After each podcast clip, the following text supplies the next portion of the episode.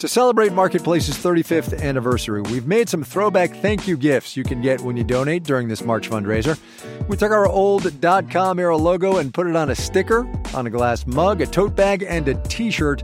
No matter how much you donate, you can get a fun piece of Marketplace history. Check them out at marketplace.org/slash donate. These limited edition gifts are only available through March 22nd. Get yours at marketplace.org/slash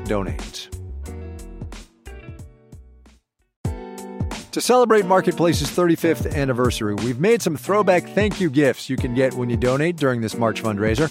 We took our old com era logo and put it on a sticker, on a glass mug, a tote bag, and a t shirt.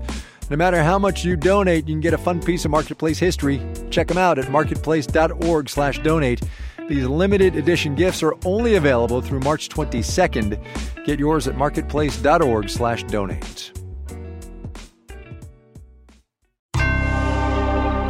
The end of one season, the start of another, and why binging the next season of your favorite show may cost you more. From American Public Media, this is Marketplace.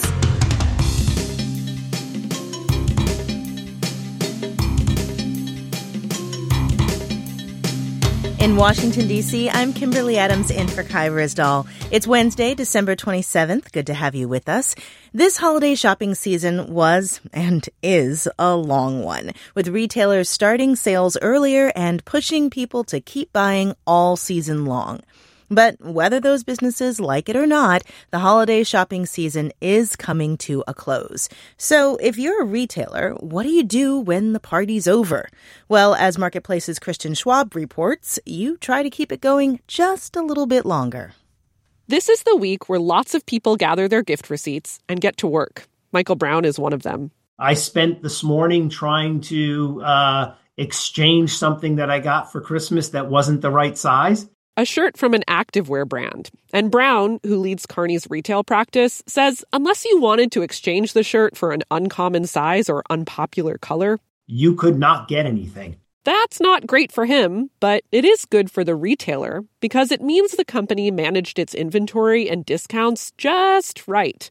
Meanwhile, Brown says stores that have too much stuff left over are having post holiday end of the year sales.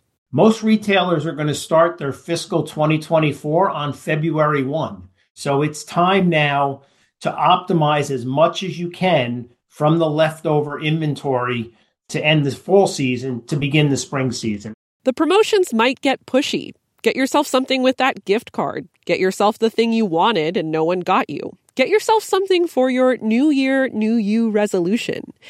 Kerri Camp, who directs the Center for Retail Enterprises at the University of Texas at Tyler, says this is par for the course every year. But because Black Friday sales started as early as October, a January sales push might turn shoppers off. I think consumers do get tired.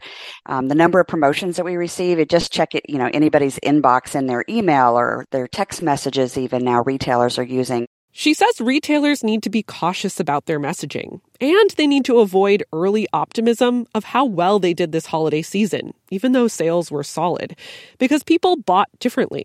For one, buy now, pay later spending hit an all time high on Cyber Monday. So there is some concern that when credit card bills come in after the new year, that consumers may have overestimated what they spent which for retailers could mean an even slower than usual start to 2024. I'm Kristin Schwab for Marketplace. Wall Street today, stocks were mostly flat, although the S&P flirted with a new record. We'll have the details when we do the numbers.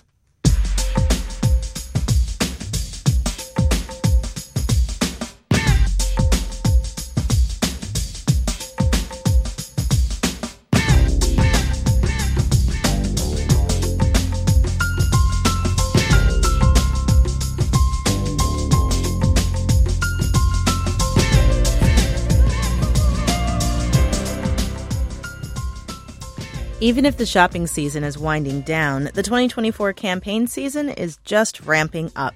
Candidates and PACs and super PACs have been raising money for months already, and in some cases, already spending it. That money is part of a projected $10.2 billion likely going into the 2024 race. So to check on what's happening on the campaign finance side of things, we've got Sheila Krumholz, the executive director of Open Secrets, which tracks money in politics. Sheila, welcome to the show. Thank you. Glad to be here. We are firmly in election season now. So, what are some of the spending trends that you've been noticing so far? Well, it's interesting. Uh, total outside spending is surprisingly high for this point in the cycle. We're already at nearly $230 million. That's more than twice the previous record through this point in the cycle, which was back in 2016 but it's more than five times as much as was spent by this point in the last presidential cycle in 2020. Of course, usual inflation caveats apply. So, when you say outside spending, what are you talking about? Super PACs in particular, but it can also be politically active nonprofits. It can be shell corporations spending independently. So, this is money not spent by the candidates or by political committees that report to the FEC other than super PACs. These independent expenditure only committees, they are supposed to be independent. This is hmm. uh, not necessarily the case, but that is the law. No, you mean that there's coordination, possibly?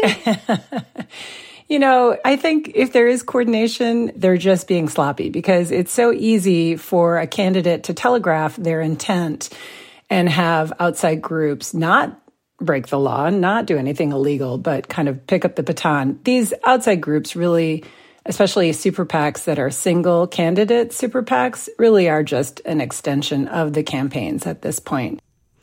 We saw progressive candidates shift to sort of emphasizing smaller donations almost as far back as 2016, and conservative candidates have been doing the same in more recent cycle. What's the balance between these small and large dollar donors nowadays? Uh, small dollar donors are making up a huge portion of the donations and a growing portion with each election cycle. Unfortunately, a lot of the money is going through these joint fundraising committees that are raising money for the candidates, but also for the parties and other committees, uh, including national and state level party committees. But we know based on each past election cycle that the um, percentage coming from small donors is growing uh, with each passing cycle. A report from Ad Impact predicted that the 2024 cycle will be the most expensive campaign ever. And I wonder how that lines up with what you're seeing so far. It's still very early at this point. We won't get the uh, year end filings until January, uh, January 31st of next year. But if trends hold with what we're seeing in outside spending, we're easily on record setting outside spending pace, in which case those predictions of record breaking political ad spending seem totally reasonable to me. Where are these campaigns and PACs and super PACs and, and these outside groups? Where are they spending their money and how are they spending it? Well, typically at this point in the cycle, the uh, outside groups are running advertising to present the candidates, the presidential candidates in particular in this case, uh, to the American public to, in many cases, introduce them and uh, and of course we don't really know where a lot of the money is coming from because of course they don't want to expose where the money's coming from. It might conflict with the campaign's messaging. So overall how do you expect the money side of this election cycle to look different from campaigns of the past? In campaign finance and in regulation of campaign finance it's always been kind of a cat and mouse game two steps forward, one step back. So as technology offers new options for campaigns to get around some of the limitations of our campaign finance regulations, I'm sure that we'll continue to see creative uh, developments, innovations in uh, campaigning and electioneering, and uh, you know it'll be up to the the press, the public, and policymakers to figure out where to draw the line and uh, to to stay on top of those trends. Sheila Krumholz is the executive director of Open Secrets. Thank you so much. My pleasure. Thank you.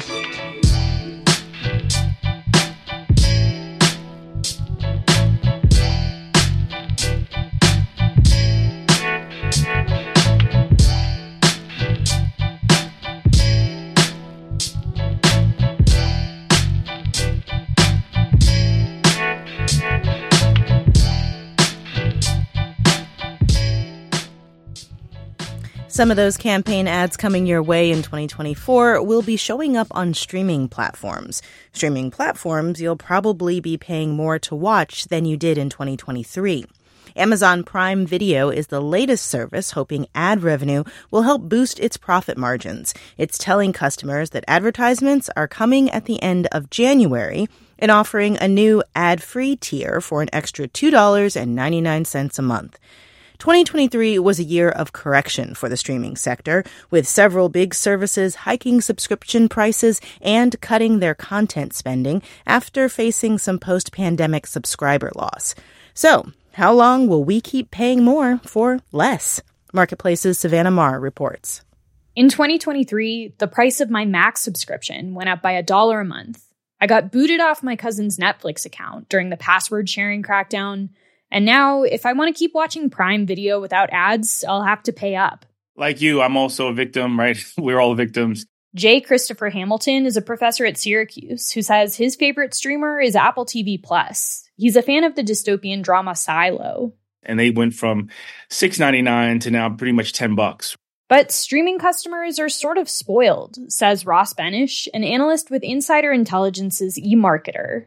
Well, for years, most streaming services operated at a loss. Benish says cheap subscriptions were a tool to reach as many customers as possible. So now that they're raising the prices and jamming ads into the programming, that's more reflective of what it costs to run that service. And of an oversaturated market where there aren't many new subscribers to go after. Meanwhile, streamers are spending less on content, and Grace Lee, an analyst with AlixPartners, says customers have noticed. The customer churn has been aggravated over the course of last year and this year. Churn, meaning the number of subscribers bailing after binging the new season of their favorite show. So, how will streamers stay afloat in 2024? I asked my sources for some New Year's predictions. Lee says we'll see more bundled subscriptions. Whether it be a streaming service or other services like retail or telecom. Benish expects the volume of streaming ads to grow, Hulu used to be like four minutes of ads per hour. Now it's closer to 10 minutes per hour. You're going to see more of that. And Hamilton says we should temper our expectations around content. You're going to have less of these big, g- gigantic franchise period projects. And one more thing Hamilton says look for some mergers and acquisitions to thin the streaming market by the end of 2024. I'm Savannah Maher for Marketplace.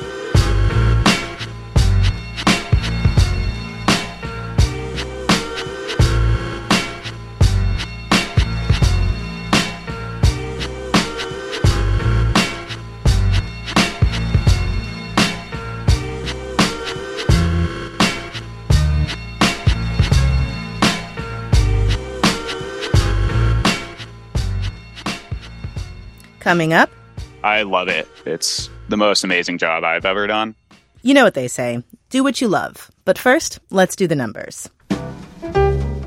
The Dow Jones Industrial Average gained 111 points, three tenths percent, to close at 37,656. The Nasdaq grew 24 points, about two tenths percent, to end at 15,099. And the S&P 500, nearing a record high, grew six points, a tenth of a percent, to finish at 4781.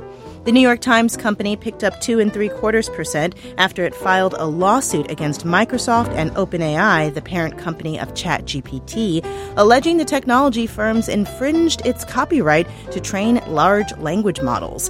Apple added less than a tenth of a percent after winning a pause on a ban of sales of its latest watches in the U.S. That ban is part of an ongoing patent dispute with medical technology company Masimo, whose stock subtracted four and six tenths percent.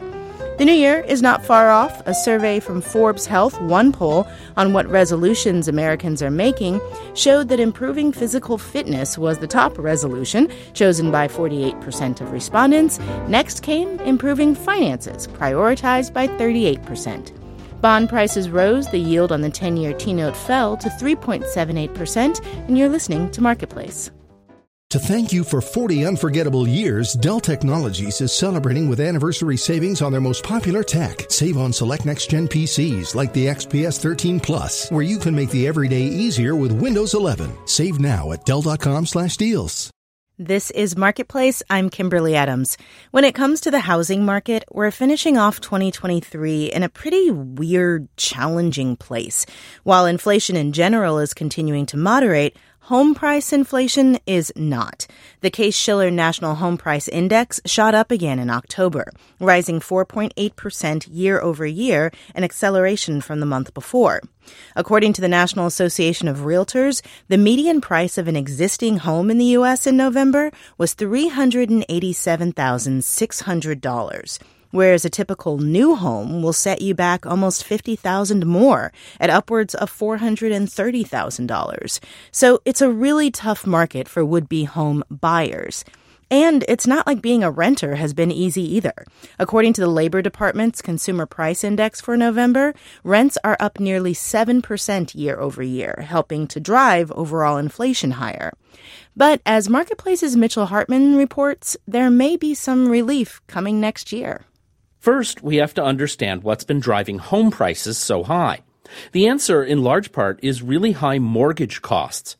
The average 30 year fixed rate mortgage soared as the Fed raised interest rates, peaking at 7.8% earlier this fall before falling back a bit more recently. Meanwhile, says Guy Cecala at Inside Mortgage Finance, there are a lot of people who are locked in in sub 4% mortgages. There's almost a generation who feels that's where mortgage rates should be.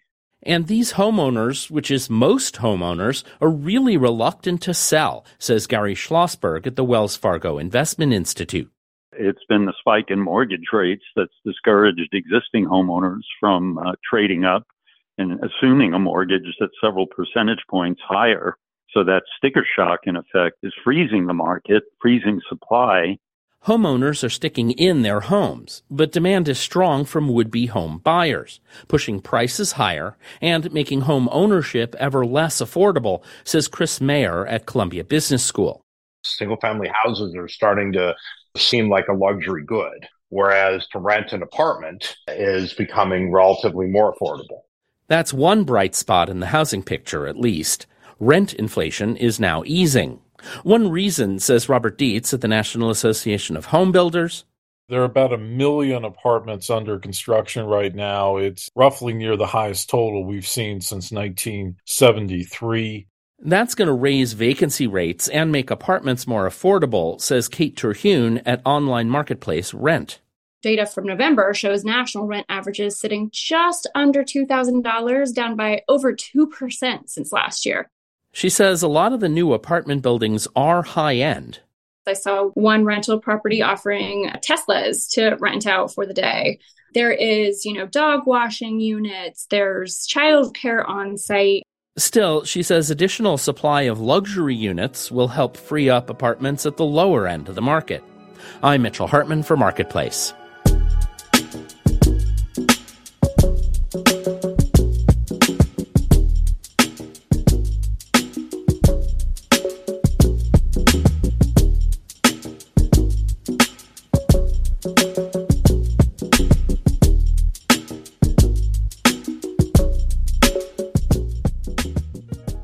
It's been a busy year for worker organizing. More than half a million workers went on strike at some point in 2023. Among them, auto workers, Kaiser nurses, and actors, groups that went on strike and won big wage gains. Now, the unionization movement is making its way to higher elevations, like at ski resorts in the Mountain West. Matt Bloom from Colorado Public Radio reports ski patrollers see unionizing as a way to carve out a life in expensive resort towns. Jake Miller grew up a skier. When on the mountain as a kid, he would watch out for patrollers dashing around on high stakes rescue missions. So when he got old enough last year, he applied to join the ski patrol ranks at Eldora Mountain Resort in Boulder County, Colorado. I love it. It's the most amazing job I've ever done. He loves being able to help people in emergencies, and the job can be thrilling. He even learned how to handle explosives to prevent avalanches. But finding housing in a resort town can be impossible. Miller's job pays $18 an hour in a community where the median home price hovers around $1 million. So he has to live a couple towns away. Driving an hour to and from work each day, which of course puts wear and tear on the vehicle and, and the gas expenditure. Miller wants patrolling to be a career. He asked for a raise, but when it didn't happen, he and other patrollers went another route. It doesn't seem like the one to one relationship with our employer is really getting us results. And I think collective bargaining is a more transparent and unified way to have a seat at the table. The union vote will take place this winter. If it goes through, they would join the United Ski Patrols of America. The union has seen its membership double over the past five years to nearly a thousand members across the U.S.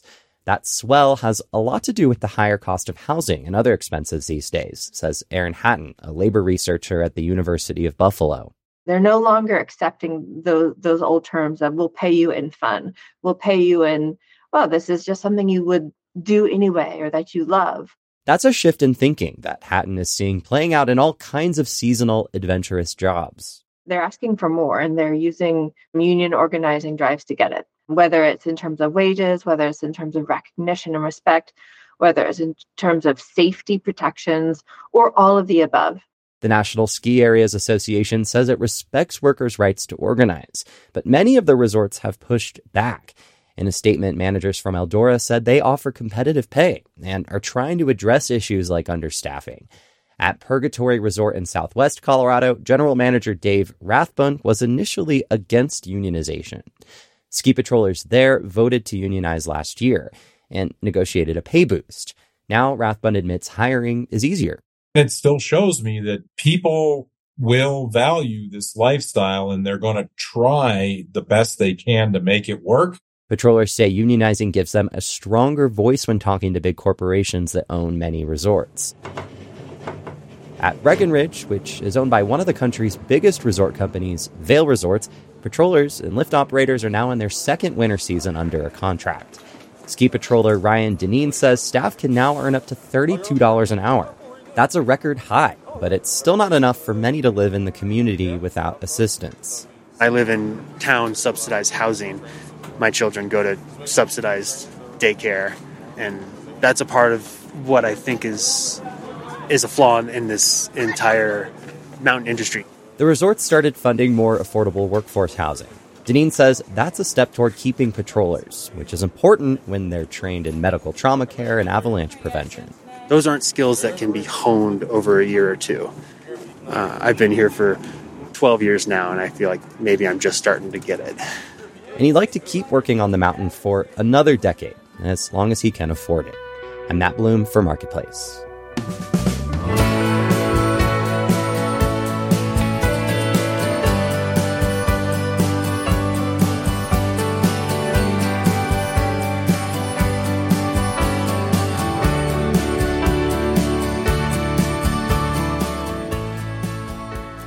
This week, we're bringing you stories about working with family, and we knew at least one of those stories needed to come from South Dakota.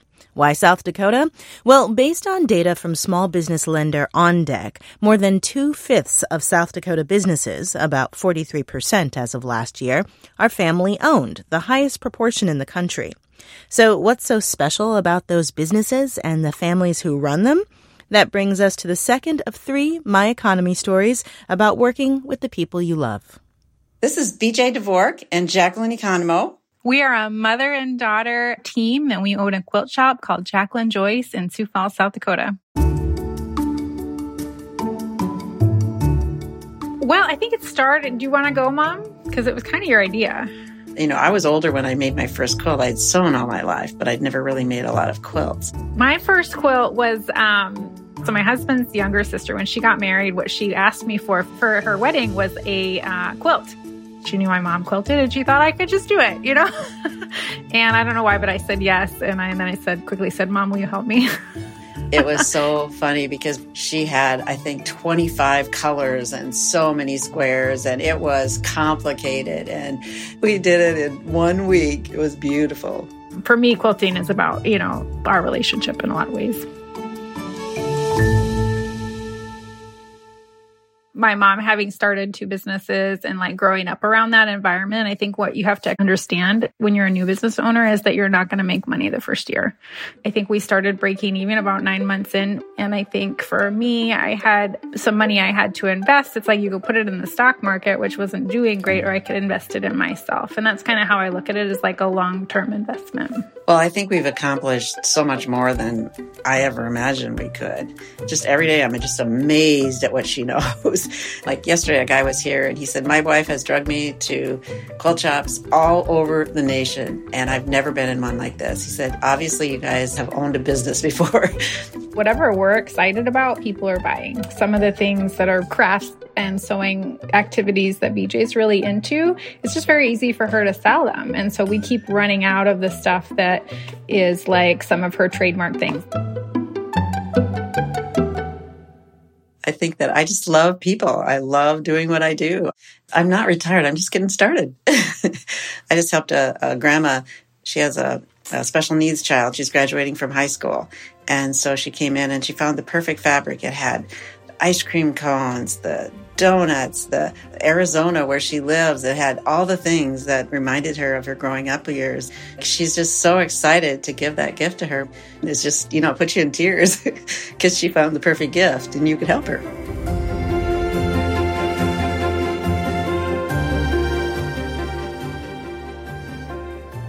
BJ Dvorak and Jacqueline Economou, the mother and daughter duo behind Jacqueline Joyce Stitch Studio in Sioux Falls, South Dakota. We can't do this series without you, so let us know what's going on in your economy. Marketplace.org slash my economy.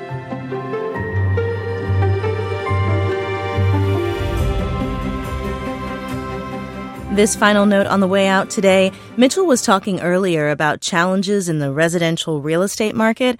Well, things have been rough on the commercial side of things too, with remote work, higher interest rates, and even higher vacancy rates in office buildings driving down prices. Case in point, according to Fortune magazine, Aon Center, the third tallest tower in Los Angeles, recently sold for just under $148 million. The 62 story building last sold in 2014 for more than $268 million, a 45% drop in value. Our media production team includes Brian Allison, Jake Cherry, Justin Dueller, Drew Jostad, Gary O'Keefe, Jeff Peters, Charlton Thorpe, Juan Carlos Torrado, and Becca Weinman. I'm Kimberly Adams. We'll see you tomorrow, everybody.